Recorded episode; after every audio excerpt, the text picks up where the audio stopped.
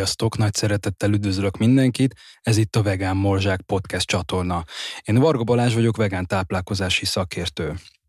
Mai vendégem nem más, mint Egyed Brigi, jogaoktató.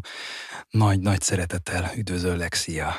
Szia Balázs, és sziasztok, kedves hallgatók! Köszönöm a meghívást. Hát köszönöm szépen, hogy elfogadtad a meghívást, és a mai beszélgetésben Remélem sok mindenről fogunk beszélni, de alapvetően inkább a jóga és az egészség kapcsolatát szeretném, hogyha érintenénk, de hát ugye, mint ki fog majd azért remélem derülni így a beszélgetésünk alatt, hogy a jóga azért azért egy hatalmas nagy területet fed le. Mit gondolsz, hogy mostanában miért olyan népszerű így itthon Magyarországon, meg szerintem külföldön is a jóga, mi lehet ennek az oka? Hmm, ez egy nagyon jó kérdés. Én azt gondolom, hogy azért lett ennyire népszerű a jóga, mert amit te is mondtál, hogy, hogy egy nagyon nagy területet fed le. És akkor van, aki azért kezd el jogázni, hogy mondjuk karbantartsa a testét, hogy egészséges legyen. Van, aki azért kezd el a jogával kapcsolódni, hogy megtanulja a meditáció technikáját, és mondjuk a stresszes életmódját egy picit csendesebbé tegye, hogy megérkezzen a nyugalom és a relaxáció az életébe, szóval szerintem nagyon sok ponton be lehet kapcsolódni a jogába, és, és egy olyan világban élünk, egy olyan ö, rohanó világban, ahol pont arra van szükség, amit a joga tud adni nekünk. Szerintem ezért lett ennyire népszerű. Mm, valóban én egyet tudok, egyet tudok vele érteni, és egyébként érdekes, mert az én életemben is valahogy úgy került be a jóga egyébként általad, majd erről mindjárt egy kicsit mesélek, hogy hogy valahol nekem a joga egy picit az elején még távol volt az én világomból, az én teremből. Én inkább a, az én saját testős edzéseket csináltam, meg a hagyományos testépítést, és tavaly találkoztunk mi először így élőben. Egyébként az ugye még nem egy joga volt, hanem a Rising Love Festival, meg előtte is ugye már így online volt kapcsolódásunk, így ismertségünk. Um, találkoztunk a Rising Love-on, meg amúgy is volt egy ilyen nagyon közös rezonálás, és akkor utána, hogy teltek, múltak a, a hónapok, um, egyre jobban megismertük egymást, és én annó tettem neked egy ígéretet, amit nagy örömmel tettem, hogy ha majd elkezdek jogázni, akkor te leszel a, az első, mhm. aki úgy igazán, mint, mint joga oktató az életembe be fogsz kerülni, ami olyan szempontból egy fél igazság, mert hogy egyszer, de egyetlen egyszer kipróbáltam az astanga jogát, az is szerintem egy kicsit ilyen fura döntés volt részemről, erről majd szívesen mesélek, és és akkor nálad voltam először így joga táborban, és valójában én is valahogy azt érzem, hogy, hogy nem véletlen, hogy most került az életembe a joga. Szerintem egy iszonyatosan szép tanítást adott nekem az is önmagában, hogy oké, okay, elkezdtem az astanga jogát, tehát elkezdtem, egy órán voltam, az megtanított, hogy oké, okay, Balázs, azért ne vagánykodjunk így a jogával, úgyhogy semmi, semmi ismeretem nem volt, és ott nagyon szép szenvedést kaptam a, az órán, mm. szóval megtanított arra, hogy az egót azért azt vegyen vissza. Úgy Igen, vagy, amúgy, amit mondasz, az nagyon érdekes, hogy azért alázatra tudja tanítani az embert, mert uh, én is többször találkoztam azzal, hogy mondjuk lejön valaki olyan gyakorolni, aki um, súlyt emel, testépítő, tényleg edz heti rendszerességgel, és amikor mondjuk egy egy deszkatartást, egy joga pozíciót ki kell tartani, akkor meg, akkor meg így nem tudja annyira könnyedén. És azért ez így le tudja törni így az embernek a szarvát. Ó, ez tök jó, hogy mondod, mert konkrétan ez történt nálam, hogy egy sima deszkatartást, um, amit mondjuk, hogyha attól függ, hogy ilyen milyen típusú a joga, meg kitartja, lehet az akár egy fél perc, de lehet akár két perc is, és hogy valójában hiába tud valaki megcsinálni mondjuk egy húzamban 40 fekvőtámaszt, nem biztos, hogy meg tudja csinálni ezt a két perces deszkatartást, és hogy szerintem ez egy nagyon jó önismeretet ad, tanis, tanítást is, egyrészt a saját testünk kapcsán, az elménk kapcsán, a, az élethez való hozzáállás kapcsán, hogy, hogy igen, tehát egy önismeretet ad, és szerintem az a fajta tanítás, hogy, hogy talán mértékletességet is, megbecsülni azt, hogy, hogy magunk kapcsán és mások kapcsán is mik az elvárások. Most ezek ilyen lehet, hogy nagy szavak, de hogy valójában szerintem azért adja ezt pont, mert vagy az, hogy egy, egy adott pozíciót, azt ott mennyire feszül a testünk, és hogy az valójában mit olt fel, miért van ott feszültség. Igen, egyébként tényleg egy nagyon, nagyon komplex eszköz a jóga. Én így nem véletlenül tettem le a voksom mellette, vagy hát ez egy érdekes kérdés, hogy akkor most én léptem rá a jóga útjára, vagy igazából a jóga találta meg engem, de hogy, hogy tényleg egy nagyon-nagyon komplex eszköz, amit így az élet minden területén tudunk igazából alkalmazni. Tehát azért több a jóga, mint egy, mint egy sima, egyszerű testmozgás, mert, mert ki tudjuk vinni a joga szőnyegről, és a jogának a tanítása az át tudja hatni tényleg így az egész létezésünket, a cselekedeteinket, a, a kapcsolódásainkat, tehát tényleg az egész létezésünket. Hmm, ez egyébként olyan szép gondolat. Hmm. hát valójában mondjuk talán még ami ezzel párhuzamosan, vagy hozható párhuzamba, mondjuk például egy harcművészet.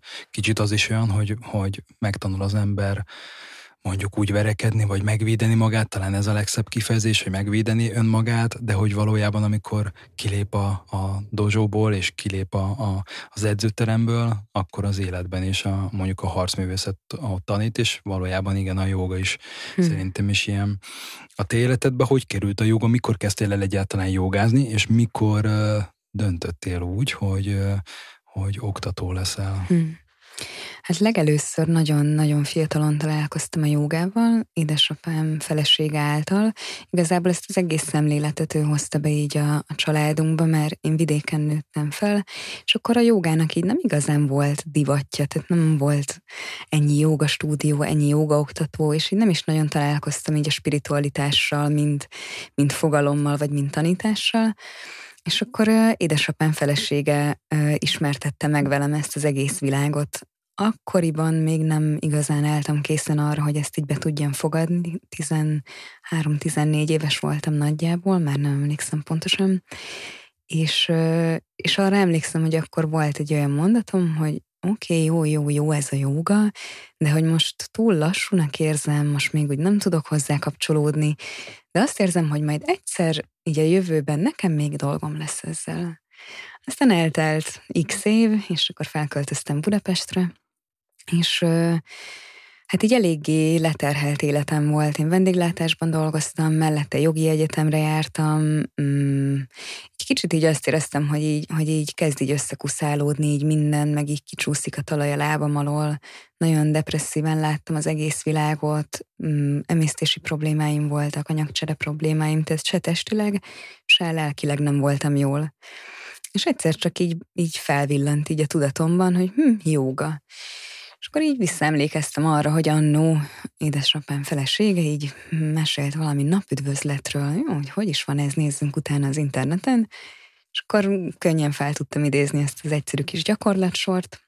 Akkor elkezdtem napüdvözleteket gyakorolni így otthon, meg mivel voltak ilyen testi problémáim, anyagcsere emésztés, ezért mi írtam apa feleségének, hogy ha tud esetleg valami jó joga gyakorlat sort, ami kimondottan erre a problémára van, akkor uh-huh. küldje el. És akkor egy könyvből kifotózott, nem tudom, négy-öt ilyen pozíciót, és akkor napüdvözlet, meg ez a, ez a rövid kis sorozat volt a reggeli rutinom.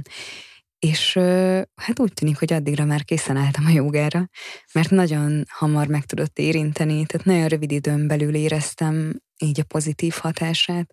Ezt úgy szoktam így megfogalmazni, mert szerintem ez itt tök szuperül leírja, hogy tényleg mit éltem át, hogy az addig ilyen szürke hétköznapok, azok hirtelen újra ilyen színessé és ragyogóvá váltak.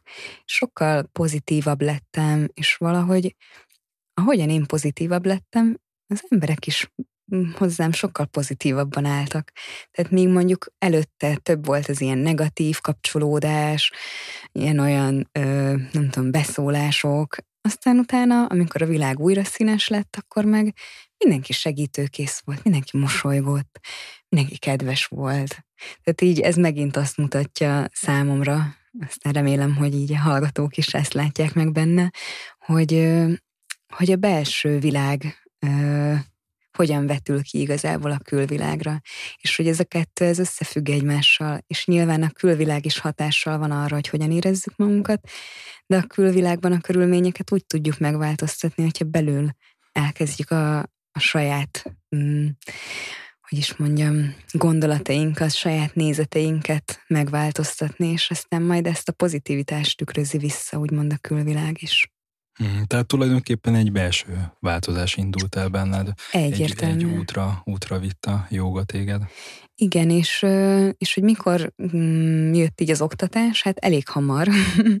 Tehát nagyjából egy évig volt ez, a, ez az otthoni ilyen saját gyakorlásom, és akkor elmentem egy jogatáborba, és, és ott volt egy ilyen nagyon nagy váltás nálam, hogy így a jogának tényleg így a mélyebb tanításával is találkoztam, mert addig inkább csak így a fizikai szinten érintett meg ez az egész ászanák, joga pozíciók, meg persze azt éreztem, hogy marha jól érzem magam tőle, de hogy így mi van így emögött, tényleg azt így nem tudtam. És akkor ott a táborban így valami így felnyitotta így a szememet, és, és én onnan már úgy jöttem haza, hogy fú, hát én ezt, én ezt így szeretném így továbbadni másoknak is. És akkor hát rá egy másfél évre kezdtem el igazából oktatni, szóval viszonylag hamar. Hmm. És amúgy könnyen döntötted el, hogy szeretnél oktató is lenni? Mert hogy általában ugye az embereknél mindig azért itt, itt van egy ilyen, az én esetemben is az, hogy adott szakterülettel akarok-e foglalkozni, ezért ott néha előjönnek azok a kétségek, hogy kétségek, tehát tudjuk, hogy az lesz az út, de hogy valahol így az ego, vagy én nem is tudom, a, így ilyen bizonytalanság néha be tud kapcsolni. Hmm, tök érdekes, hogy ezt megkérdezed, mert ezen még így sosem gondolkoztam, és most így megfigyelve nem volt. Egyszerűen mhm. nem, ez egy nem egy döntés volt, hogy akkor én úgy döntök, hogy jogaoktató leszek, hanem inkább egy bizonyosság volt, hogy így ez az irány kész, uh-huh. és nincs más opció. Uh-huh. Azt, hogy hogyan, s miként fog ez megvalósulni, azt így inkább az életre bíztam. Aztán szépen az élet úgy is alakította így a szálakat, hogy ez megtörténjen. Uh-huh. Mm, meséljünk szerintem egy picit a hallgatóknak a, így a joga eredetéről, meg így a típusairól, mert uh, biztos sokan ismerik a jogát, meg biztos sokan ismernek egy-egy típusát, de hogy így mit lehet tudni a jogáról, mióta létezik, kihez köthető, és hogy, mert hogy így hallottam éneket is például ugye joga típusairól, hogy azért nagyon sokfajta joga van, van olyan joga, amire azt mondják, hogy hú, de ez inkább már csak ilyen modern megközelítése, és egy eredeti jogi azt mondaná rá, hogy úristen, ez már tök nagy hülyeség, és ez csak a 21. századnak a, a uh-huh. dolgai. Mm, ha jól tudom, talán például pont az, de nem akarok hülyeségeket mondani, talán a Bikram jogára mondták ezt, hogy uh-huh. egy kicsit kicsit mesélj kérlek, hogy mit lehet tudni erről. Hmm, igazából nem nagyon van egy olyan kezdete, hogy akkor most honnan mm, és mikortól van a jóga, vagy hogy kitalálta ezt az egész rendszert ki. Tehát így, így nem nagyon lehet így a gyökereit fellelni, de azt tudjuk, hogy ez egy nagyon-nagyon ősi tudomány, a jogának a tudománya. Az első olyan név, akit így megemlíthetünk, az, az Patanjali volt. Az ő nevéhez fűződik a joga nyolc tagja. Hogyha valaki így elkezd így a jogába egy picit így elmélyedni, akkor az ő nevével biztos, hogy találkozni fog.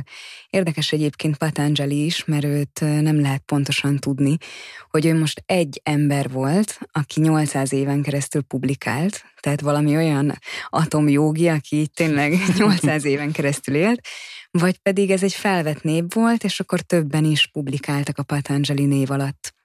Szóval az első ilyen ö, ö, megfogalmazás, hogy akkor ö, mondjuk így a, a jóga mm, lépcsőfokai által hogyan lehet elérni a megvilágosodást, ez az ő nevéhez, az ő nevéhez fűződik.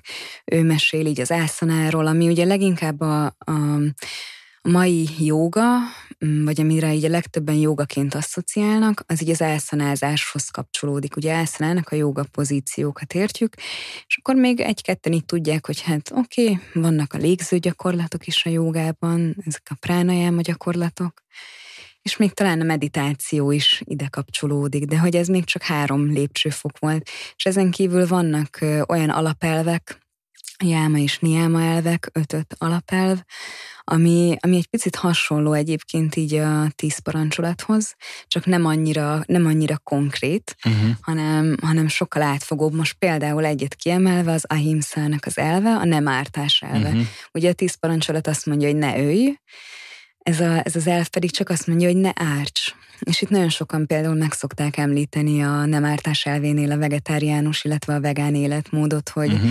hogy, hogy ez hogyan kapcsolódik ide a jogához. Um, úgyhogy Patanjali neve az, ami, ami, ami így m, talán mondjuk úgy a legnépszerűbb és így legelterjedtebb, őt, őt azért valószínűleg mindenki ismeri, aki így a jogával találkozik. És alapvetően m, az, amit mi ma jogának hívunk, vagy amit így a legtöbben jogának neveznek, az tényleg ugye ez az ászanázás. Uh-huh. És ezek a mai modern irányzatok, mint a mint mondjuk az astanga joga, a hatha joga, a a flow joga, a yin joga, a női joga, a gerinc joga, ezek mind-mind a hatha jogából származnak, tehát a hatha joga ászanáira épülnek. Úgyhogy igazából az összes mai modern joga irányzat az, az a hatha jogából mm, és a hatha joga ászanáiból építkezik. Akkor ez jelenti azt is, hogy jelen ismereteink szerint mondható az, hogy a hatha joga volt mondhatni így az első, ami így ismert, ami, amiből kifejlődött a többi? Hát, hogyha konkrétan az álszanázást tekintjük, mert hogy, mert hogy nem csak az álszanázás számít jogának, hanem például ott van a, a bakti joga, ami, ami a szeretet útja, hmm. a szeretet megnyilvánulása. Ott van a gyána joga, ami leginkább így a, a, a filozófián keresztül közelíti meg a, a megvilágosodást. A rádzsa joga az, ami, amit ugye legtöbben végzünk, ez a királyi jóga, úgy is fogalmazhatnánk. Ide kapcsolódik be a hatha jóga, és ugye a hatha jogából bomlik ki az összes többi, a, a flow jóga, a yin, a női tényleg, és, a, és, és ezek.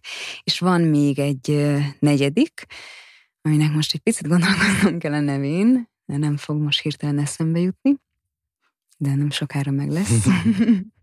Jó, addig, amíg gondolkoz, hogy voltak éppen most pont azon gondolkodom, hogy egyébként tök érdekes, mert olyan, mint hogyha a, ezek az ősi jogik, tulajdonképpen most nyilván direkt lesarkítom, mint hogyha egy, egy ilyen komplex kis életmódváltó programot dobtak volna össze. Na most nyilván most persze ezt les, les, lesarkítom, és ilyen nagyon ilyen extrémnek tűnik, de uh-huh. hogy voltak éppen, van benne ugye a testmozgás, légzés, végül is egyfajta ugye stressz, stresszkezelés is, a nem ártás ott is kicsit valószínűleg nyilván utalnak a táplálkozásra, ha még nem is annyira exakt módon. Tehát, hogy van egy ilyen, ilyen kis szépen látható Igen. struktúra benne, hogy nem csak azt mondták, hogy tessék nesze, figyelj a mozgásra, hanem, hanem hát egy ilyen komplex, mindent komplex, áthat. Igen. Igen, igen, egyértelműen túlmutat így a fizikai testen, de az a nagyon szép benne, hogy, hogy túlmutat rajta, de mégis a fizikai testet is magába öleli, mert, mert hát tényleg karban tartja a testünket azért a jogázás. Igen. És hogyha már joga és egészség, akkor uh, ugye elkerülhetetlen arról beszélnünk, hogy tulajdonképpen a joga az már önmagában az is, hogy átmozgatja a testet, tehát önmagában az is már szuper jó, így az egészség tekintetében. Az, hogy még ott van ugye a légzés, amiről majd szeretném, hogy egy kicsit uh-huh. uh, majd uh, később még beszélnénk, hogy azt jobban kifejtsük, de hogy voltak éppen, uh, hogy maga a mozgás által iszonyatosan, is, iszonyatosan szépen tud javítani bárkinek az egészségén, illetve fenntartani.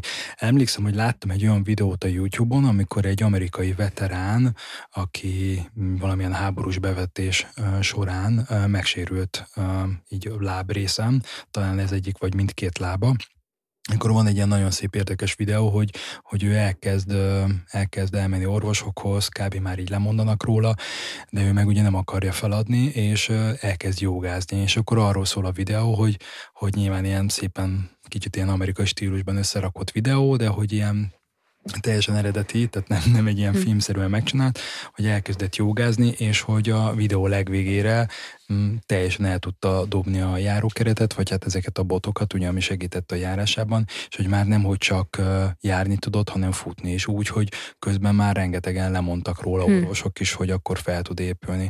Tehát, hogy valójában mm, ez a szép folyamat, ez, ez ugye két dologot mutat nekem. Az egyik az az, hogy igenis, a joga az, az tényleg az egészséget azt szépen karban tudja tartani, fizikai síkon, meg mentális síkon is. A másik pedig az az, hogy ugye ez a kitartás része, meg ez a tanítás része, hogy, hogy nyilván nem egy-két hét alatt fog senkinél változást hozni, lehet, hogy valakinél igen, de hogy szerintem, mint minden más is, itt is van egy ilyen szép folyamat, egy, egy hosszú tanítás ennek a, a világnak. Hát abszolút, ez egy, ez egy igazából egy soha véget nem érő utazás, tehát nem lehet nagyon így kimaxolni ezt a dolgot. És tök jó, amit mondtál, hogy, hogy így a joga által sikerült az illető lábát úgymond meggyógyítani. Mm, sok ilyen sztori van ugye, hogy hogyan hat tényleg a tudat a testre. És és akkor most van, aki azt mondja, hogy ó, hát én ebben hiszek, hát tényleg a, a test a lélek temploma, valaki meg azt mondja, hogy én ebben nem hiszek, ez hülyeség, mert hogy nincsen, nincsen lélek, csak a test van. De nagyon egyszerűen meg lehet figyelni például azt, hogy, hogy az adott hangulatunk, lelki állapotunk, az hogyan nyilvánul meg a testünkön keresztül hogy, hogy így mindig látszik így valakinek az arcán, hogy most ő éppen milyen állapotban van. Látszik a testtartásunkon, abból nagyon-nagyon sok mindent itt ki lehet olvasni, hogy mondjuk valakinek mennyire zárt a szíve, hogyha ugye mondjuk előre esik a válla, és nem tudja a melkasát megnyitni, akkor valószínűleg ő, ő neki ott, ott van ezzel valami probléma. Tehát csak arra akartam ezzel így kiukadni, Ki hogy... húzom magam. Csak arra akartam ezzel kiukadni, hogy, hogy egyértelmű, hogy, hogy kapcsolatban áll a kettő, és, és hogy a tudatunkkal tudunk a testünkre hatással lenni. Valahol ezt ott tudom tovább vinni ezt a gondolatot, hogy ma már azért viszonylag elég erős evidenciák vannak arra, hogyha valakinek van le, akár lelki problémája, vagy testi problémája, az hát mondjuk a lelkiről mm, beszéljünk, akkor mondjuk ha lelki problémája van, akkor az, akkor az ugye a testre kivetül. Uh-huh. Tehát tipikusan ugye nyomja valami a vállamat, hm. mondjuk egy lelki dolog, akkor tipikusan ez ilyen esetben, ugye a váll, csukjás izom, az egyszerűen szépen bekeményedik, és, és egyszerűen azt érzi az ember, hogy úristen, nem tudom, a nyakam meg a vállam, és ugye itt nem csak az ülő munkára kell gondolni, hanem tényleg fizikai síkon. Vagy például van, aki, aki nagyon stresszes, az lehet, hogy mondjuk a, a gyomra, a környékére hmm. viszi a problémát, hogy akár kéz vagy láb, és hogy voltak éppen valahol az van így a fejemben, hogy, hogy azáltal, hogy elkezdünk jogázni, és ezek a különböző ászanák, um, ászanákba lenni levés, az, hogy az éppen egy kitartás, ami lehet, hogy inkább izomunka, vagy mondjuk egy olyan ászana, ahol inkább ez a feszítő, nyújtó hatás van, az voltak éppen ezeket oldja fel, és azáltal, hogy feloldja testi síkon, vélhetően kicsit így a lelki meg szellemi síkon is megpofozgat minket, jól gondolom? Abszolút, sőt, ide még behoznám azt a dolgot, hogy esetleg a hallgatók közül valaki még soha életében nem jogázott, hogy, hogy ami nagyon fontos egy, egy joga gyakorlásnál, hogy ugye nem csak tényleg nem csak a testünkkel dolgozunk, hanem ugye a légzéssel is, de egy nagyon-nagyon fontos eszköze az egésznek az a figyelem. És, és igazából ezért egy nagyon szuper eszköz a jóga, mert megtanít figyelni. És például nekem így az emésztés és anyagcsere problémám is a jóga által jött helyre, úgyhogy elkezdtem figyelni a testemet. Elkezdtem megfigyelni a gyomromat, mert a legtöbb ben egyébként nem nagyon kapcsolódunk úgy a belső szerveinkkel, nem nagyon figyeljük meg őket maximum, hogyha fájnak. És hogy mondjuk, amikor éreztem ezt a görcsölést a gyomromban, ezt a feszülést, akkor hogyan tudtam a figyelmem által ellazítani, és ezt a feszültséget így kioldani belőle. És egyébként teljesen elmúlt nekem ez a, ez a probléma, ami még évekkel korábban jelen volt. Uh-huh. Ha már légzés, akkor uh, itt elmesélek egy saját sztorit, és kíváncsiak, hogy majd így mit mondasz rá, hogy igazság szerint ugye nálam az volt, és szintén itt is megint a joga tanított nekem olyan értelemben, hogy kicsit a, ugye az ego és hogy a, az akarás, és hogy na, akkor én majd megmutatom, hogy milyen jó vagyok egy adott gyakorlatban. Úgyhogy eleve az volt nekem egy az első szívás élmény, ami persze most viccesen mondom, de hogy valójában tényleg ez történt, hogy Mm, hogy az, annak ellenére, hogy aktívan sportolok már egy jó ideje, az jó néhány joga gyakorlat, azért az nekem nehéz. Tehát nem a önmagában a kitartás, hanem az, hogy én például tipikusan eléggé e, be vagyok feszülve is, és az izomzatom egy nagy része az nem ez a puha izom, hanem a kötött izom, ezért jó néhány joga gyakorlat nekem emiatt nehéz. és már önmagában erre figyelni, hogy a gyakorlatokat azért lehetőleg viszonylag egy, egy tűrhető formában csináljon meg, de amikor még azt mondod, mondjuk az órán nekem, hogy oké, okay, de még figyeljünk a légzésre is, hogy adott ászanánál mikor szívom be a levegőt, mikor fújom ki, ennek is van egy fontossága, hogy, hogy akkor na, ott, ott volt, amikor már ledobtam az égszíjat, és úgy volt, hogy tudom, hogy fontos, de inkább most először a mozgásra szeretnék majd mhm. figyelni, és akkor utána amennyire tudok a légzésre.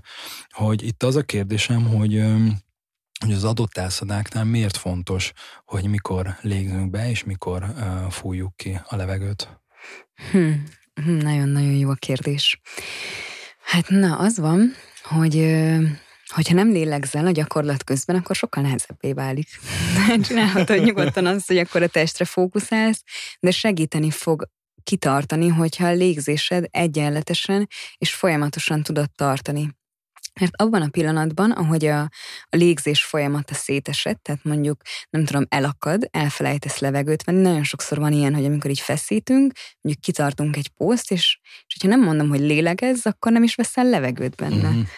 És hogyha viszont elkezded a levegőt áramoltatni, akkor a légzés az, az, az egyszerűen így megtart, stabilan, és ezért nagyon-nagyon fontos, meg hát közben persze dolgozunk az idegrendszerünkkel is, mert ugye a légzés, meg az idegrendszer az, az szintén kapcsolatban van egymással, és ez is tök könnyen megfigyelhető, hogy hogyan változik meg természetesen a légzésed, mondjuk amikor ideges vagy, sokkal felszínesebben, sokkal gyorsabban lélegzel, és hogyan lélegzel, amikor, amikor mondjuk minden csodálatos, szuper, épp csak napozol a réten, csicseregnek a madarak, süt a nap, kellemes a szellő, akkor a légzés is ilyen mély és lassúvá válik.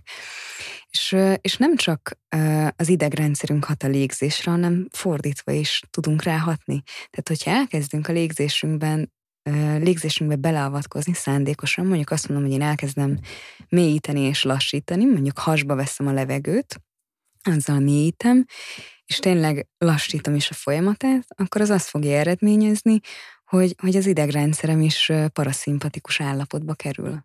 Amit ugye szeretnénk, az a stresszmentes állapot. Igen. Amúgy ö, azt még a hallgatóknak is elmondom, hogy voltak éppen mindenkinek érdemes azt kipróbálni, hogy nem is kell túl bonyolítani a légzést, de hogyha éppen vala, tehát ilyen stresszes állapotban van bárki, vagy tényleg, hogy nem is csak stressz, hanem vala, éppen valamin felhúzta magát, ideges, akkor érdemes egy ilyen nagyon-nagyon egyszerű gyakorlatot csinálni, leülni, becsukni a szemünket, és egy 20-30 másodpercig a légzésünkre figyelni, egy szép mély levegőt venni, majd kifújni, majd ezt megismételni, és egy pár percig csinálni, és valami szenzációs módon hmm. lehet tudja nyugtatni a testünket és a szervezetünket.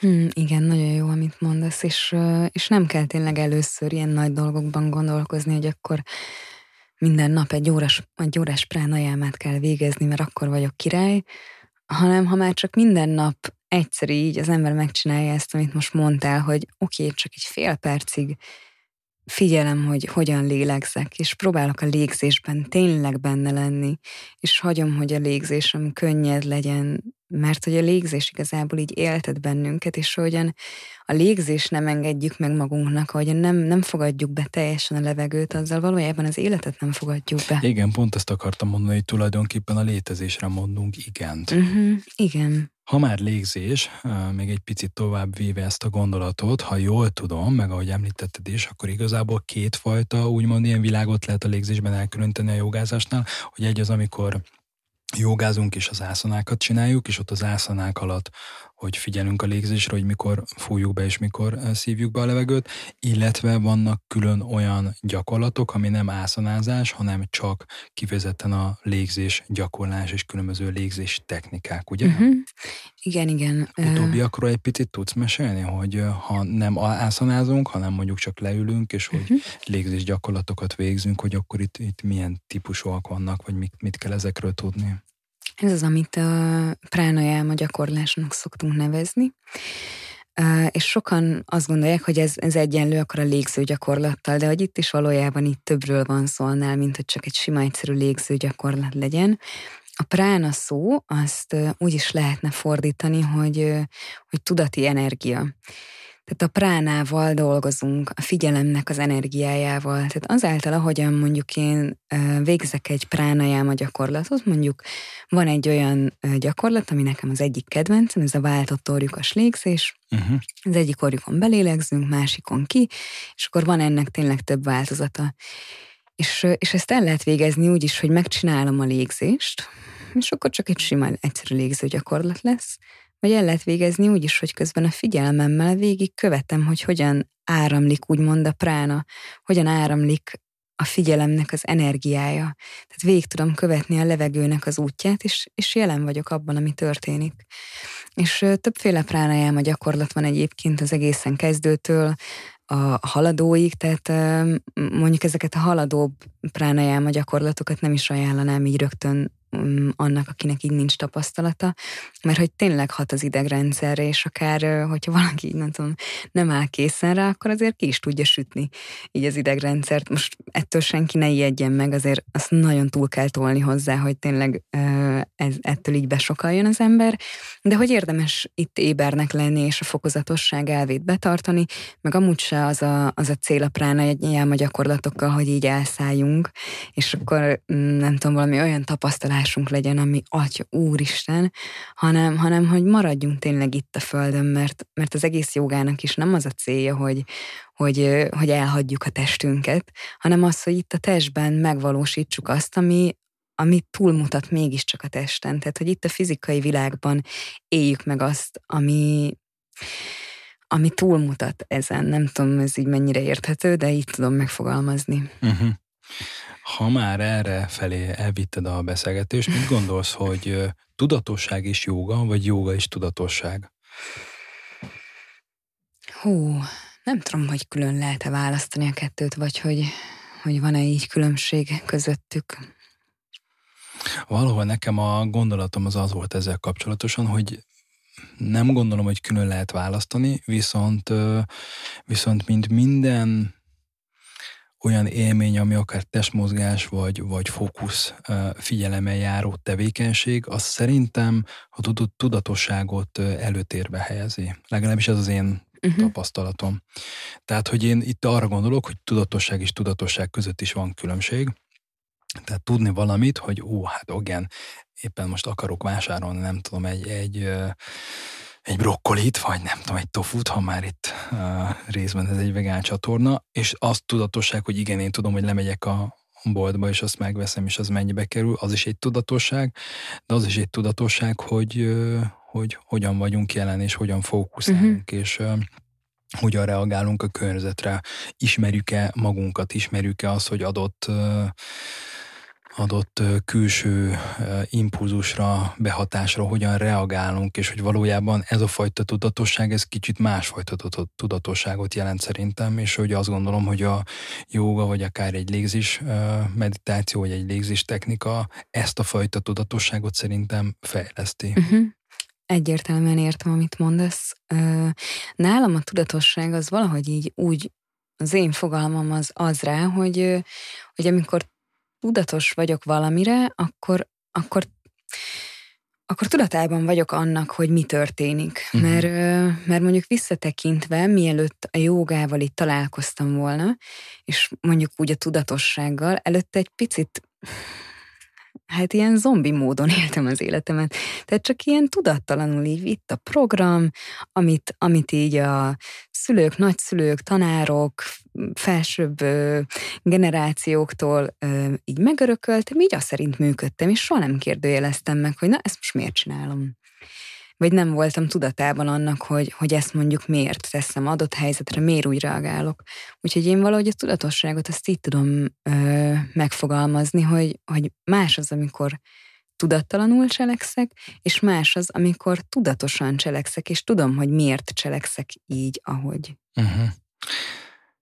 Ezzel tudok rezonálni. Tehát valahol, ha más, más kifejezésekkel, meg mondatokkal mondtam, de nagyjából én uh-huh. is mhm. ilyesmire gondoltam, igen. És hogy voltak éppen, a kérdés igazából valamennyire arra irányult, hogy a jóga mennyire tanít meg erre. Ja, hát egyértelműen.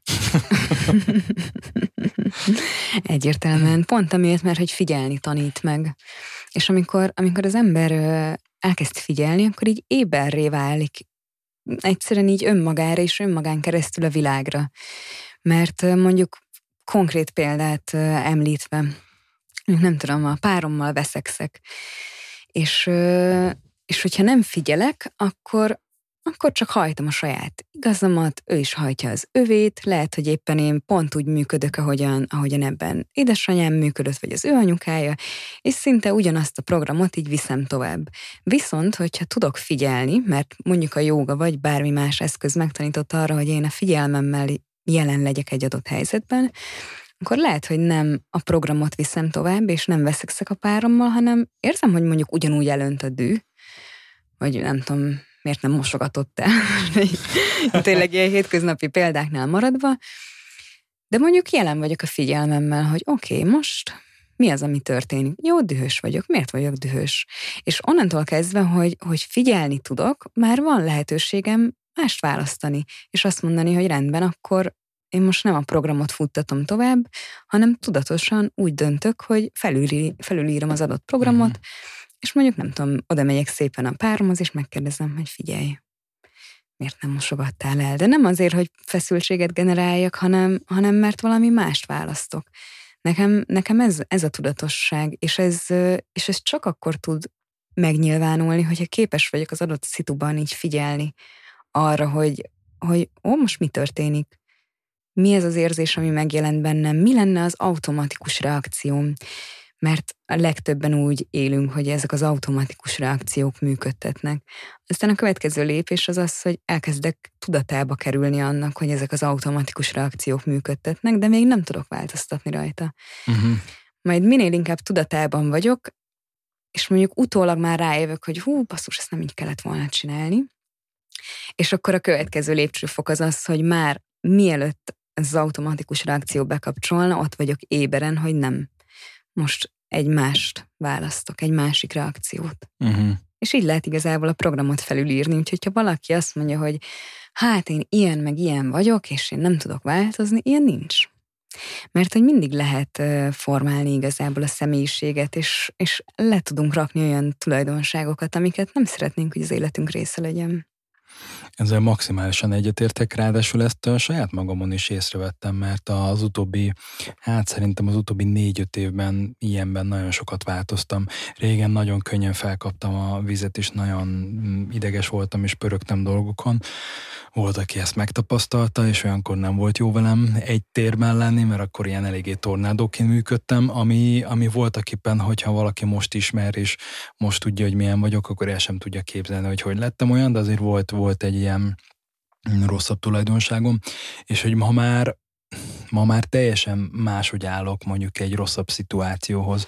Tehát voltak éppen az tök jó, amit mondtál, hogy, hogy én magamon azt tapasztalom, hogy amikor, amikor fókuszálok, és a figyelmemet oda helyezem, akkor voltak éppen valahol olyasmi történik, hogy ahol a fókusz van és a figyelem, ott igazából az energia. Ahol uh-huh. az mhm. energia van, ott valahol le tudom magamat választani a múltról és a jövőnek hmm. a pörgéseiről, és jelen tudok lenni. Hmm. És ha jelen tudok lenni, akkor meg valahol olyasmit érzek, hogy hát olyan, mint hogyha leválasztanám vala, valahol magamat ezekről a sémákról. Uh-huh. És uh, lehet, hogy még nem tökéletesen működik, de hogy így talán a megismerést hozza meg a, hmm. azt a fajta ilyen lámpa felkapcsolást, hogy hát itt valami, valami történik, uh-huh. ami egyébként valahol, mintha nem is annyira én lennék, uh, hanem csak valami régi séma, és hogy várja, várj egy kicsit, most, most miért is vagyok ideges egyébként, most miért Aha. is pör, pörögtem most ezen, és akkor így eltelik egy perc, és így hirtelen le is nyugszom, hogy hát ez tök nagy hülyeség volt, hogy most ezen elkezdtem idegeskedni.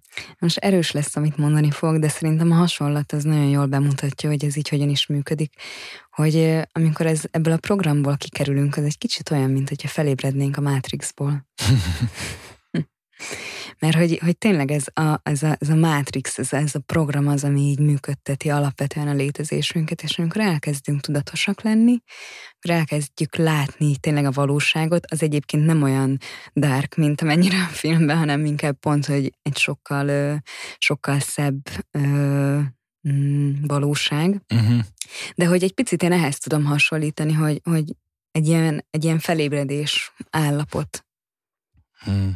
Neked milyen transformatív élményeid voltak így a joga által? Lehet akár így az elején, amikor elkezdted, ami, amire azt mondtad, hogy ú, baszki, na e, ez, a, ez volt az az élmény, amire azt mondtad, hogy igen, hogy érzed, hogy tényleg ez, a, ez ami a szívedhez közel áll, vagy akár az utóbbi hm. fél évben is, amire azt mondod, hogy, hogy egy olyan élményt adott. Tudom nyilván, mint joga oktatóként te rendszeresen jogázol, de hogy biztos neked is voltak olyan élményeid, amire így még mind a mai napig emlékszel. Fú, hát mindig vannak igazából ilyenek, tehát tényleg nem lehet ezt, a, ezt az egészet így kimaxolni.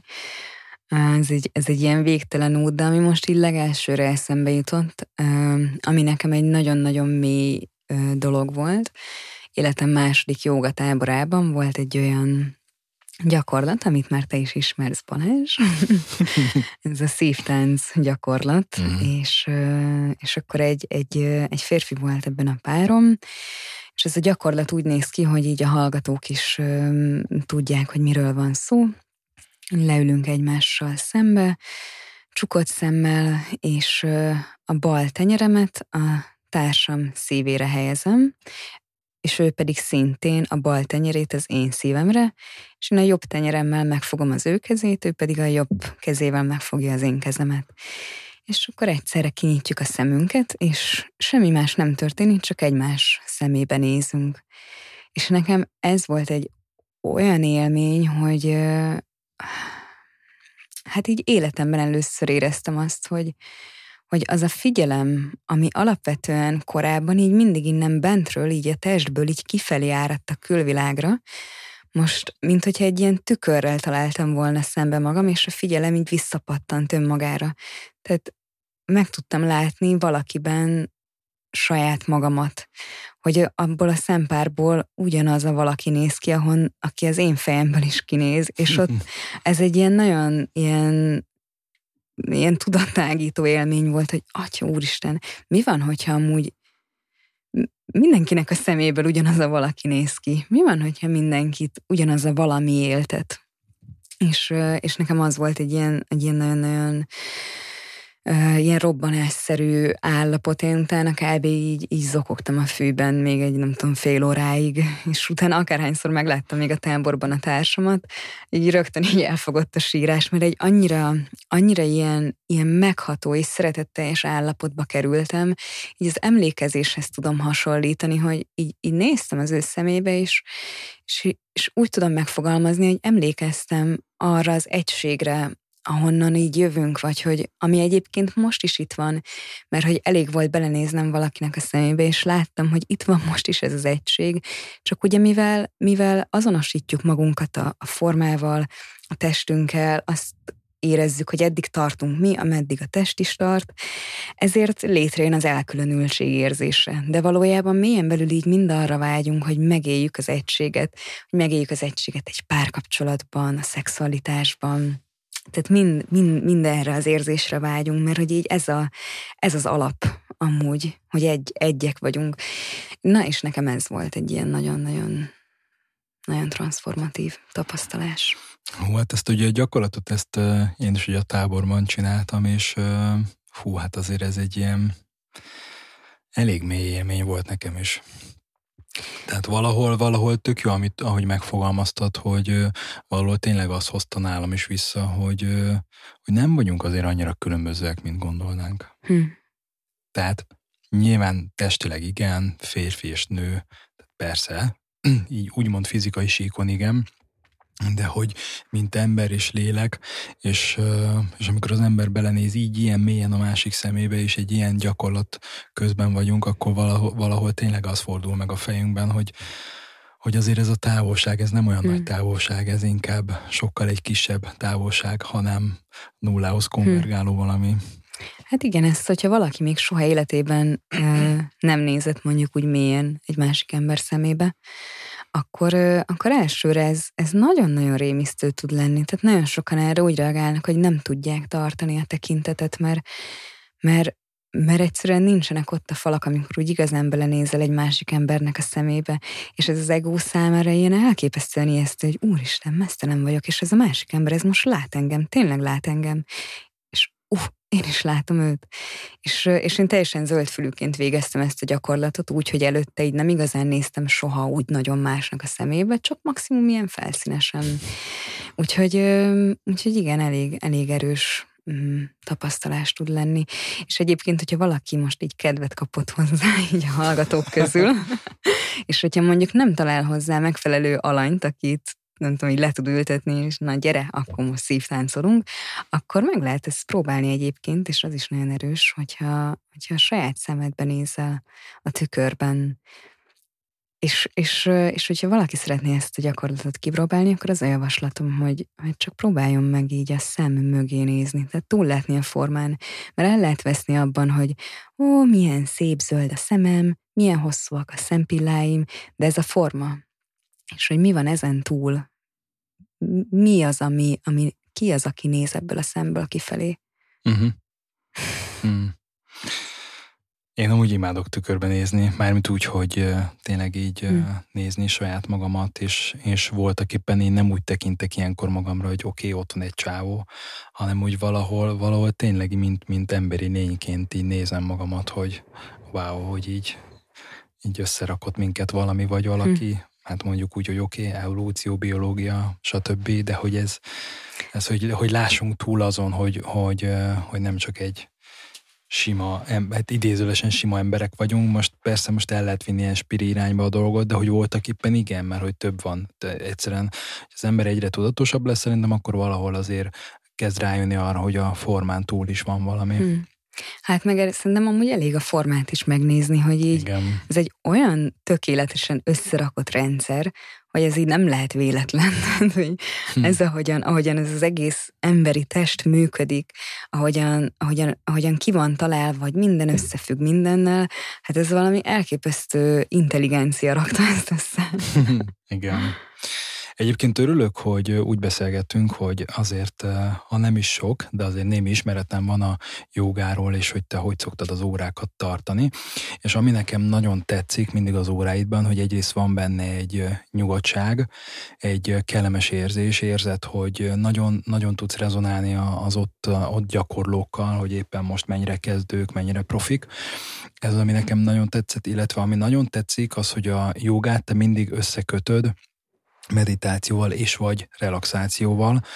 Mhm, vannak ugye olyan óráid, ahol szinte majdnem mindig meditációval kezdődik, és akkor a végén meg szokott lenni általában ilyen relaxációs gyakorlat, hogy az érdekelne, hogy ezt miért szoktad beiktatni, illetve ez egy nagyon jó kérdés szerintem, amit már többször most az utóbbi hónapban megkérdeztek tőled, hogy mi a különbség a meditáció uh-huh. és a relaxáció között. Hmm.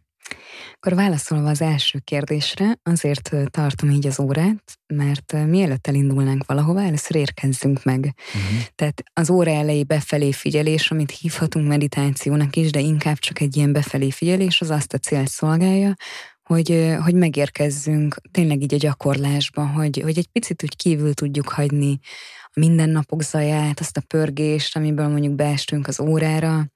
Aztán ugye van maga az elszanázás, a, a joga pozíciók, és akkor a végén mindig egy relaxáció van. És amikor én először találkoztam a jogával, hát én nem értettem, hogy miért fekszünk itt 10 percig. Hát nem igaz, hogy ez miért kell, hogy az óra része legyen, hát ekkora haszontalanságot, és így kb. így nyitott szemmel bámultam az órát, hogy mikor jár már le a 10 perc. Aztán hát nyilván megértettem, hogy a relaxáció az az órának egy iszonyatosan fontos része. És hogyha az nincsen benne, tehát sokszor szoktam látni, hogy mondjuk amikor Facebookon ilyen live jogát tartok, mondjuk vagyunk nem tudom 160-an, akkor amire a relaxációhoz érünk, már csak 150-en vagyunk. És nem tudom eleget hangsúlyozni, hogy így emberek, az a 10 perc, az az egésznek a lényege. Tehát, hogyha most energetikailag nézzük, akkor, akkor olyan, mintha így felkavarnánk az állóvizet, és a relaxáció kell a végére, hogy, hogy, hogy újra így kitisztuljon a víz, és hogy leülepedjen az iszap az mm. aljára. Tehát mindaz az energia, amivel dolgozunk egy gyakorlás alatt, mert van az órának is ugye egy íve, elindulunk van ahonnan, fölmegyünk a tetejére, és akkor onnan így szépen lassan visszajövünk, és, és ez a relaxáció alatt tud igazán teljesen így a helyére kerülni és végbe menni. Úgyhogy Tudom, hogy miért nehéz egyébként az embereknek a relaxáció, mert ugye egy olyan alapműködésünk van, hogy hogy hát, hogyha nem cselekszek, akkor az haszontalan, az akkor semmire kellő vagyok, és ez a program nagyon sokunkban fut. És ezért nem tudunk mit kezdeni a lelassulással, nem tudunk mit kezdeni azzal, hogy csak fekszünk egy helyben. Hát persze, mert ez egy másfajta működést igényel, de meg kell tanulni, kikapcsolni, lelassulni, lazítani. Uh-huh. És, és hogy milyen különbség a meditáció meg a relaxáció között, mert ugye ezt is tényleg sokan így Mm, így összeszokták keverni, és mondjuk relaxációnak hívják a meditációt, vagy éppen fordítva. Hát alapvetően így más a, a tudatállapot, más az állapot a, a, a meditatív tudatállapot, és más a relaxált tudatállapot. Én ezt úgy szoktam megfogalmazni, hogy talán a legérthetőbb, hogy a relaxáció az egy, az egy teljesen passzív ö, állapot, egy mint hogyha így, így tényleg így szétfolynánk a létezésben.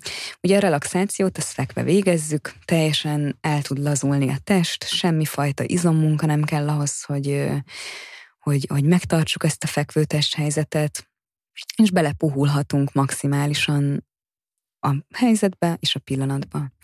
És a meditáció egy picit másabb ennél, mert a meditáció testhelyzete az alapvetően ugye az ülés keresztezett lábülésben szoktuk a leggyakrabban végezni ugye a meditációt, és hogyha így végig gondolja az ember, akkor azért ott már így kell némi izommunka ahhoz, hogy mondjuk egyenes háttal tudjak ülni. Ezt meg tudom erősíteni, igen.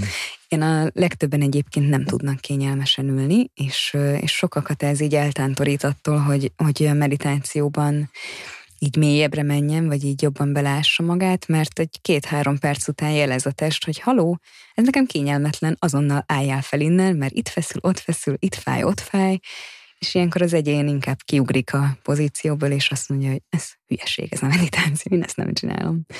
De hogy én mindig azt szoktam mondani, hogy a meditáció mindig mutat valamit. Tök mindegy, hogy mi, mit, de hogy az valamit számodra mutatni szeretne. És hogyha ezzel találod szembe magad, hogy nem tudsz ülni két-három percnél tovább, akkor érdemes többet ászanázni, és, uh-huh. így, és így alkalmassá tenni a testet arra, hogy, hogy tudjon ülni. És, és ez változik egyébként tényleg így a jóga gyakorlás által magától természetesen. Meg hát lehet eszközöket is használni ahhoz, hogy hogyan legyen kényelmesebb ez az ülés.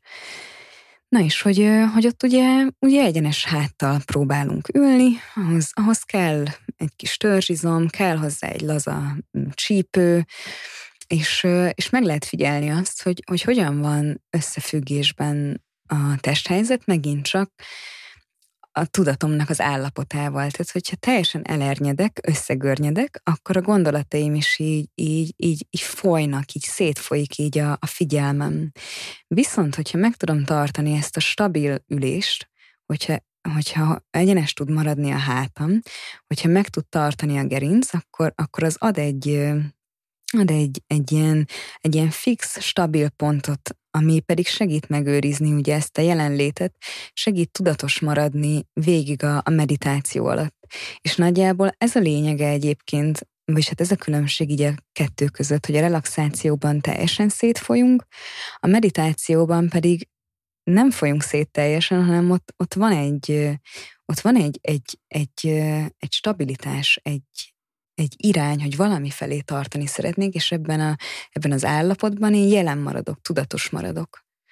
Így tudom mm-hmm. nagyjából megfogalmazni. Valahol nekem az a, az a két szó jutott eszembe, hogy fókuszáltság és uh-huh. elengedés.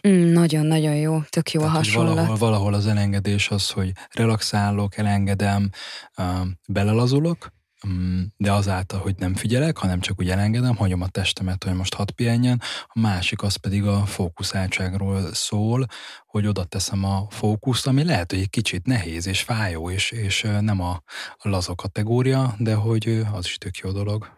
Igen, fókuszálás, ez, ez nagyon-nagyon tetszik. Meg ugye, tehát a meditációt is sok mindenre lehet használni, és, és akár lehet erre is, hogy mondjuk egy adott problémára, vagy egy adott élethelyzetre, ami mondjuk mm, így nehézséget okoz most számomra, arra oda fókuszálom a figyelmemet, és hagyom, hogy a meditáció állapotában egy olyan megoldás érkezzen mondjuk a problémára, ami, ami egy sokkal tisztább ö, megoldás, mint hogyha nem ebből az állapotból akarnám kitalálni, hanem nem tudom, éppen főzés közben, úgyhogy egyszerre telefonálok, zenét hallgatok, és akkor agyalok azon, hogy mi lehet a megoldás a problémámra. Uh-huh.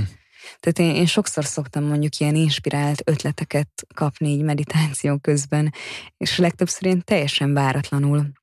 De alapvetően mondjuk a meditációnak az lenne a célja, hogy, hogy meg tudjuk figyelni, hogy mi van a gondolatok zaján túl. Uh-huh. Hogy mi van abban a csendben, amit igazából mindannyian szeretnénk így megtapasztalni. Csak még egy gondolat tényleg így a meditációról, hogy hogyha esetleg bárki most kedvet kap így a, a az adás hallgatása során hozzá, hogy sokan azt gondolják, hogy nem tudnak meditálni, mert összekapcsolódik ezzel a meditáció. Pont én is azt akartam mondani. Igen?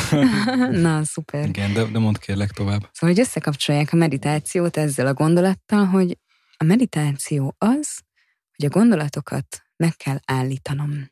De hogy ez soha nem fog tudni megtörténni. Tehát a gondolatokat nem lehet csak úgy úgy megállítani, nem lehet ebből a, ebből a cselekvő energiából, amit amúgy mindenben működtetünk. Mert hogyha én mondjuk ezt a pohár vizet arrébb rakom, ahhoz persze cselekvés kell, csak a gondolatokat így nem tudjuk megállítani, és sokan ezért azt hiszik, hogy leülnek, elkezdenek befelé figyelni, és azzal találkoznak, hogy az elme az olyan, mint egy, mint egy, mint egy ilyen őrült vidámpark. csak néha, ez jó, ez a, jó ez a hasonlat. Csak néha nem annyira vidám, hanem, hanem így benne van az a, van az a horror kastély is a vidámparkban. Ja, a gonosz bohóc és a többiek. Igen, igen, na amúgy ez tényleg tök jó. és és hát, hogy így nem, le, nem lehet igazából a Vidám Park folyamatait úgy megállítani, hogy akkor én most fogom, és nem tudom, megállítok tényleg mindent benne, így megfagyasztom az időt, hanem, hanem egy teljesen másfajta működés kell hozzá. Valahogy úgy tudnám mm, így vizuálisan bemutatni az egészet, hogy hogy más az, amikor benne állsz a Vidám Parkba, körülnézel, és látod, hogy minden, ami itt van körülötted, az mozog. És megy a hullámvasút, jön az ijesztő bohóc, gyerekek szaladgálnak, vattacukort, és, és amikor hagyod, hogy ez így legyen, engedett, hogy, hogy igazából az legyen, ami van, akkor, akkor történik egy ilyen, egy ilyen nézőpontváltás, egy ilyen, egy ilyen tudattágulás, és hirtelen kívülről látod a Vidám Parkot. És akkor, hogyha így, így kívülről, vagy így felülnézetből nézel rá erre, erre az egészre, akkor már nem zavar igazából az, hogy, hogy ott van az ijesztő bohóc, hogy, hogy mozog a, a hullámvasút, az óriás kerék, mert hogy te azon kívül vagy. Uh-huh. És ahol te vagy, az, az, az igazából azt nem érinti meg az, ami a Vidám Parkban történik. És ja, valahogy valami ilyesmi. Nem tudom, ez így mennyire volt értető ez a mm-hmm. hasonlat. Igen, szerintem maximálisan valahol én nekem, nekem úgy jön képként le, vagy így egy mondatban, hogy voltak éppen ez olyan, mint hogyha a különbség, hogy a, nem a gondolataim részese vagyok, tehát nem vagyok maga a gondolataimnak a, a cselekvő alanya, hanem a megfigyelője. Igen, igen, pontosan. Tehát ez teljesen más, mint csak megfigyelem, így kívülről, hogy jé, egyébként én ez a nagyalok, mm. vagy az, hogy benne lenni, és igen. benne a gondolatokban. Tehát mondhatnám, hogy a gondolatom ural engem, vagy én uralom őt. Ez most nyilván egy kicsit egy ilyen, hm, ilyen fura megfogalmazás, de hogy akkor én más lennék, külön lennék, mint a gondolat? Hmm, érdekes kérdéseket vettünk fel. Hát ezzel. igen, de hogyha meg tudod figyelni azt, hogy van a gondolatod, akkor ez már rögtön létrehozza azt a távolságot, hogy hopp, itt vagyok én, és itt van ez a gondolat, amit meg tudok figyelni, nem? Igen. Gyakran csinálsz jogatáborokat is, és ugye mm, szerencsém volt, hogy én is voltam egyben. Ugye ez tulajdonképpen koedukátábor, tehát voltak nők is, férfiak is, viszont te gyakran csinálsz női jogatáborokat is. Mi a különbség a kettő között? Tehát például egy női jogatáborban, ahova én ugye nem nagyon fogok tudni betekintést nyerni, mint egy ilyen kicsit most persze túlzok, de mint valamilyen kis titkos valami, mert hogy persze férfiak nem nincsenek ott, de hogy voltak éppen mi a különbség a, a férfi és a női jogatábor között, illetve hogyan pattant ki az, hogy, hogy női jogatáborokat uh-huh. is kezdesz szervezni? Mm, alapvetően a jogát régen csak férfiak űzhették. Tehát, hogy, hogy ez egy olyan rendszer, főleg így az ászonák része, ami, ami így a férfi energiához, a férfi testhez lett kitalálva. És ugye mi nők azért máshogy működünk. Nekünk jelen van az életünkben a ciklikusság, és a ciklusunk különböző időszakában, különböző ö, energia mm, állapotokat élünk meg. Tehát mondjuk a menstruáció környékén azért sokkal kevésbé van igényünk így az erősebb, aktívabb gyakorlásra, akkor inkább szeretnénk befelé figyelni, visszahúzódni. Legalábbis jobb esetben, mert hogy a helyzet az, hogy, hogy, hogy a legtöbben mi nők így annyira eltávolodtunk a ciklikusságunktól, hogy már észre sem vesszük, hogy amúgy így mire lenne igényünk. Mert hogy, hogy így így nagyon így átvettük igazából így a férfi működés, mert azt gondoljuk, hogy úgy tudunk érvényesülni, hogyha hogyha, hogyha férfiként helytállunk, vagy ebből a férfi energiából helytállunk, és most már én is azért jó néhány éve jogázok, jó néhány éve így a nőiséggel való kapcsolódásom is így itt van, és még mindig érzem azt, hogy, hogy mennyivel tudatosabbá válik a ciklusomnak a működése azáltal, hogy elkezdek éberré válni a folyamatra, és hogy megengedem, hogy olyan legyen, amilyen. Tehát, hogy, hogy nekünk van egy ilyen működésünk, és, és ugye az, a joga alapból ezt nem veszi annyira figyelembe. Uh-huh. És így született meg maga a női joga, ami, ami figyelembe veszi a nőknek ezt a ciklikus működését, egy sokkal megengedőbb jogatípus, és igazából mm, sok célja van a női jogának, tehát itt fel lehetne sorolni például azt is, hogy hogyan tanuljuk meg ezt a megengedő minőséget így a mindennapjainkban megélni, hogy nem széthajtani magunkat, hogy tudjuk, hogy mikor van az, hogy most most egy picit megállok, pihenek, és hogy attól még ugyanolyan értékes vagyok, hogy mondjuk meg tudok állni, és, és, és tudok pihenni, hogy mondjuk a menstruáció alatt megengedem magamnak azt, hogy, hogy most egy picit visszabbeszek, befelé figyelek. Egy célja az is a női jogának, hogy egészségesek legyünk, mert sokat kapcsolódunk a női szerveinkkel, figyelünk rájuk, mert, mert ez is egy olyan belső szerv, amivel egyébként én mondjuk korábban soha nem voltam kapcsolatban. Tehát így fejből tudtam, hogy hát így kb. így mik a női szerveim, de hogy tényleg megérezzem őket, hát olyan így nem nagyon volt. És, és emellett, ami még egy nagyon fontos eleme így a női jogának, és annak, amit én így igyekszem így képviselni ezen az úton, az az, hogy, hogy így, hogy így mi nők így visszataláljunk ahhoz, hogy mi van ott, hogyha, hogyha elkezdünk egymás felé fordulni. Mert hogy az utóbbi időben így inkább elfordultunk egymástól, és, és sokak fejében úgy él a női kapcsolódás, hogy hát a nők így, nem tudom, összezárnak öt nőt egy szobába, tudja, hogy verekedés lesz a vége. Hmm. Nekem is amúgy sajnos ilyen, többségében ilyen tapasztalataim vannak, hogy inkább megy a viaskodás, harcoskodás, mint a, a közösségben gondolkodás. De hát ez nagyon egyszerű oka van ennek. Ugye a férfi az, aki úgy működik, hogy, hogy így szeretne a legjobb lenni, szeretne az első lenni, és mivel mi is férfiasan működünk már, ezért így, így ezt is, ezt a versengést is átvettük. Pedig nekünk ez nem lenne dolgunk. Persze valahol... Öm, a férfi energiában szerintem jobban jelen van, akár hogyha mondjuk a megtermékenyülést nézzük, ott is valahol ez a versengés már megjelenik a férfiak között, de hogy, hogy így mi is elkezdtünk így működni. És szerintem a világnak nagyon arra lenne szüksége, hogy, hogy a nők így visszataláljanak a, a női minőségükhöz, és, és ez az egyensúly, ami így fel van borulva a férfi oldalra, ez így ez így helyre tudjon állni, és harmóniába tudjon kerülni. Úgyhogy, úgyhogy ez a különbség igazából így a, a hatha jóga mondjuk meg a női jóga között. Uh-huh. A táboraidban jellemzően majdnem mindig szokott lenni, bár mondig szokott lenni, hát ugye én egyben voltam, de, de elmondásait szerint, meg a részvevők elmondásai szerint, hogy szoktál mást is ugye beépíteni, mint joga, tehát például gondolok itt hangfürdőre, uh-huh. kirándulásra. Nekem egyébként az egyik legnagyobb élményem az a hangfürdőzés volt. Én imádom a hangokat, uh-huh. és imádom ezeket a relaxációs állapotokat. Még régebben voltam eh, például a hangtálas ilyen meditáció, meg hangtálas kezelésen, úgyhogy nekem az ilyen number van, és amikor Mánfán voltunk együtt, akkor ott is volt eh, hangfürdőzés. Mm, hangfürdőzést azt mióta építetted be, és hogy mi volt a, a sztori mögötte? Mindig nagyon vonzott a zene, de uh-huh. leginkább így a táncon keresztül tudtam hozzá kapcsolódni. Uh-huh. Még fiatal koromban tanultam furuján játszani, de így ennyiben nekem kimaxolódott a zenei ö, képességem. És tavaly januárban volt egy zenei workshop, amire elmentem, azzal a célral, hogy én szeretnék most már úgy énekelni, hogy mondjuk mások előtt is. Mert hogy egyedül otthon nagyon szerettem, de ezt egyértelműen éreztem, hogyha mások előtt kell énekelni, hát ott azonnal leblokkolok, előjönnek a félelmek, és ezt szerettem volna leküzdeni. És azon, a, azon az eseményen így annyira megérintette így a szívemet, így a zene, konkrétan azt éltem meg, hogy a zene ugyanoda tud elvinni, ahová a meditáció, csak egy másik úton keresztül.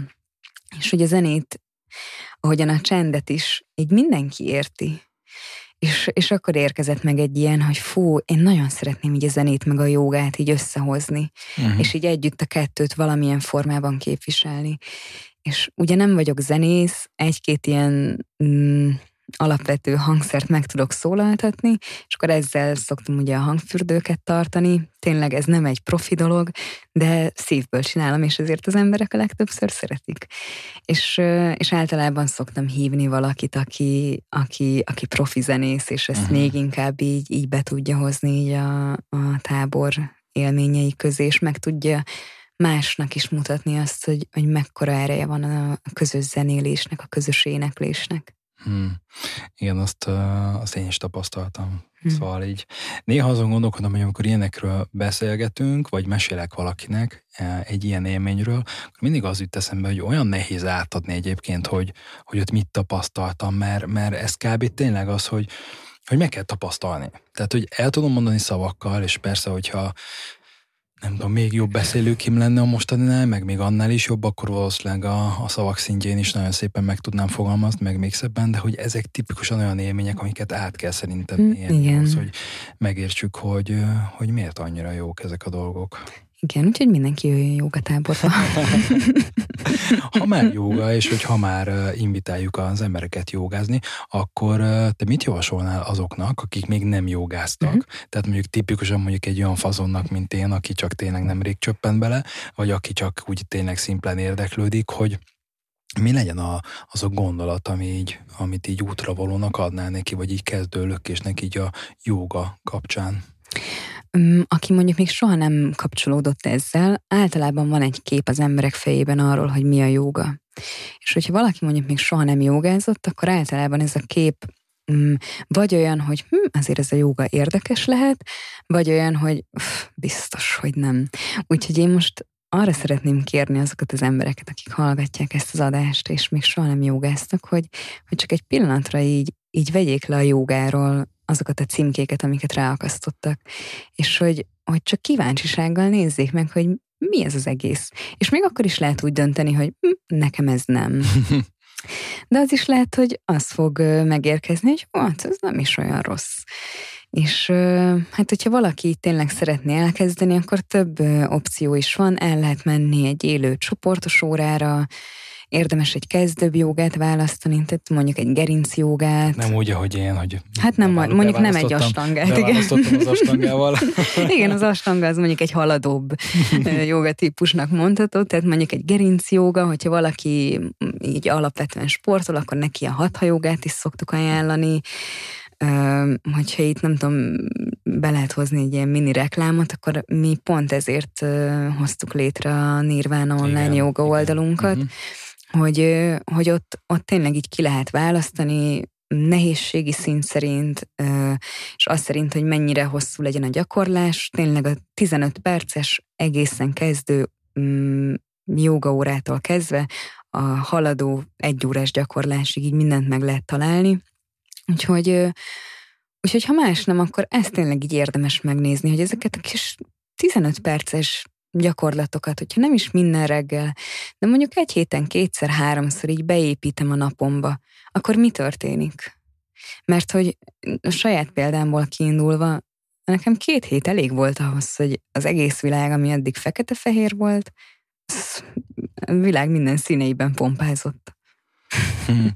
Egyébként tudod, mi az érdekes, hogy valahol nekem azért van egy ha nem is nagyon erős, de majd te ezt így megmondod, hogy én érzek egy viszonylag erős párhuzamot a joga és a gyógytorna gyakorlatokkal, és hogy a gyógytornás gyakorlatok is olyanok, hogy így elsőre ilyen bazi egyszerűnek tűnnek, és olyan mondhatni semmit mondónak, de valójában nem véletlen például a rehabilitációnak egy iszonyatosan erős eszköze a, azoknak a tartása, a kis nyújtása, a nem tudom, föld, talajgyakorlatok, hogy így kívülállóként azt mondom, hogy jó, de mint bohockodunk ilyen sima gyógytorna gyakorlatokkal, de voltak éppen azok iszonyatosan komoly eszközök mhm. rehabilitációra, meg fejlesztésre, és valahol így a jogánál is az ilyen nagyon-nagyon basic alapgyakorlatokra is, én ugyanezt gondolom, hogy van egy nagyon erős párhuzam mm, így a kettő között. Abszolút. Mondjuk ugye én a gyógytornában annyira nagyon nem vagyok otthon, Viszont azt gondolom, hogy az alapelve a gyógytornának is a figyelem lehet. Tehát, hogy, hogyha mondjuk egy nagyon egyszerű gyakorlatot csinálok, és nem veszi el a figyelmet az, hogy, hogy mindjárt meghalok, mert még második perce tartom ezt a hősipószt, hanem mondjuk csak egy sima egyszerű térdelő támaszban átmozgatom a gerincemet, domborítok, homorítok. Hm, tök egyszerű, igazából bárki meg tudja csinálni, és, és a, a könnyűség által marad még figyelem arra is, hogy, hogy, hogy tudjam érezni, hogy mi történik a gerincben, hogy hogyan mozdul csigolyáról csigolyára. És igazából ez lenne szerintem a jogának is, így az ászanákat tekintve egy, egy célja, hogy, hogy tudatossá váljunk a testünkre, hogy, hogy így mhm. legyünk jelen a testünkben, mert különben az egésznek semmi értelme nincsen. Hmm. Hogyha én egyébként imádok mindig ilyen, próbálok ilyen egymondatos, kétmondatos, ilyen összefoglaló dolgokat mondani, hogy tehát voltak éppen ez kicsit megint valahogy úgy áll össze a fejemben, hogy egy jogáról, mozgásról és egyfajta ilyen, ilyen összefoglalóként kellene mondani ezt, hogy végül is a testünk által visszahoz minket fókuszba, tehát a testünk megismerése által, meg azáltal, hogy mm, egyre közelebb kerülünk önmagunkhoz, a testünk által végül is így fókuszba helyez. Hmm. És felismer, felismerést hoz. Abszolút. Hmm. Ha már egyébként egy kicsi promóció, akkor lesz egy tábor szeptemberben. Szeptember Tényleg, 8 Balázs? 8 és 10 Mesélj róla. Hmm, azt érdemes így mindenkinek így tudni, így, hogyha hallgattok minket, hogy Brigivel leültem egyszer beszélgetni, és kitaláltuk, hogy, hogy legyen egy olyan tábor, amit alapvetően így közösen csinálunk. Lesz ott más is, de hogy, de hogy én szerettem volna mindenképpen egyszer egy olyan táborban részt venni, ahol mint előadó és mint aki ilyen kvázi társszervezőként, ahol a jóga mellett kicsit behozzuk az egészségtudományt, az egészségtudatosságot, és, és én nagyon nagy örömmel vettem, hogy te erre igent mondtál és ez szeptember 8 és 11 között lesz. Uzsám, mondjunk-e még a hallgatóknak valamit ezzel kapcsolatosan? Szuper jó lesz, gyertek! gyertek, gyertek! Mm. Talán annyit érdemes elmondani, hogy akit már most érdekel, és szívesen így elmenteni magának, és kvázi ilyen kis előregisztrációt is szeretne, akkor az e-mail címedre uh-huh. tud írni, ugye? Igen, nyugodtan, hogyha valakit érdekel, akkor brigikukacjogaoktató.hu, ékezet nélkül a jogaoktató és pontos ével. És amit tényleg még így érdemes erről, a, erről az elvonulásról tudni, hogy nekem nagyon tetszik az, hogy Balázs így tényleg ilyen tudományos oldalról meg tudja közelíteni a világot. És sokan a spiritualitásra úgy tekintenek, hogy hát ez ilyen bullshit. És közben, közben meg én is érzek ebben egy, egy lehetőséget, hogy a jogának tényleg a, a, a valódiságát megmutatni. Tehát, hogy hogyan lehet összehozni a spiritualitást a tudományjal, mert hogy a joga is igazából egy tudomány, tehát nem egy hitrendszeren alapszik, hanem a tapasztaláson alapszik. És, és így ezt, ezt gondoltuk így az elvonulás alapenergiájának, és mivel ugye mindkettőnek a zene az nagy szerelem, még itt szeretném megemlíteni, hogy Varga Zsolt is velünk lesz, ő hozza majd a, a zenei vonalat. Úgy tudom, hogy mindenféle mantrákkal és ilyen-olyan dalokkal is készül majd nekünk a tűz körül. Úgyhogy, úgyhogy szerintem szuper izgalmas lesz, hogy itt van a, tényleg a jóga, az egészség és a zene is. Igen. Valahol egyébként eh, nekem azért is tetszik, és talán egy fél éve fogalmazódott ez meg bennem, hogy egy olyan tábort lenne jó alkotni, ahol voltak éppen ez, hogy, hogy és, és én szerintem nem is baj, hogyha úgy mondjuk a spiritualitás, hogy a spiritualitást ötvözzük a tudománya, mert uh-huh. hogy voltak éppen a kettő különállónak tűnik, de nem az, mert hogy szerintem azért szorosan kapcsolódik egymáshoz, nem, ha nem is, nem is ilyen minden ponton, hmm. és hogy nem is annyira exakt módon, hanem inkább csak talán oly módon, hogy, hogy mind a kettő az emberhez kapcsolódik. Hát az biztos. Meg, meg itt tényleg az, hogy, hogy amit én is is sokszor ki szoktam hangsúlyozni, hogy, hogy a joga az semmi olyat nem mond, hogy hidd el ezt meg azt, hanem azt mondja, hogy figyeld meg, sőt, ne hidd el, amit, amit, amit hallasz mondjuk tőlem, Kérdőjelezd meg, és járj utána te magad. Legyen ez a te saját tapasztalásod.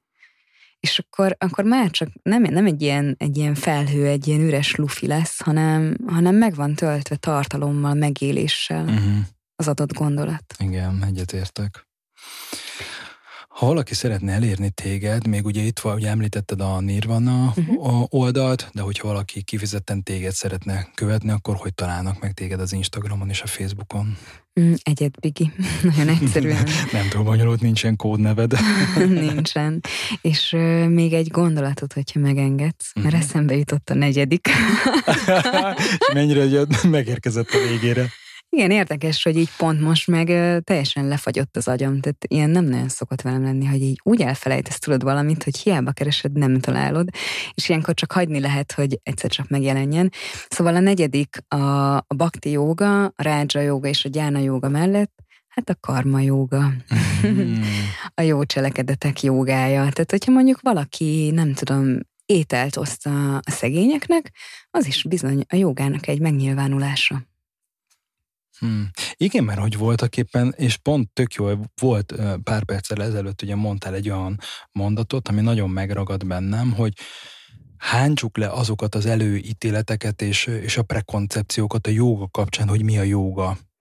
Mert hmm. hogy voltak éppen, amit most mondasz, hogy karma jóga, ez ugye nem az a klasszikus jóga, ami szerintem rengeteg ember a fejében Igen. volt, mint bevallom férfiasan, az én fejemben is ez volt, hogy jóga egyenlő azzal, hogy ászanákat csinálunk uh-huh. és mhm. mozgunk bizonyos pózokban. Tehát az én fejemben is ez volt benne.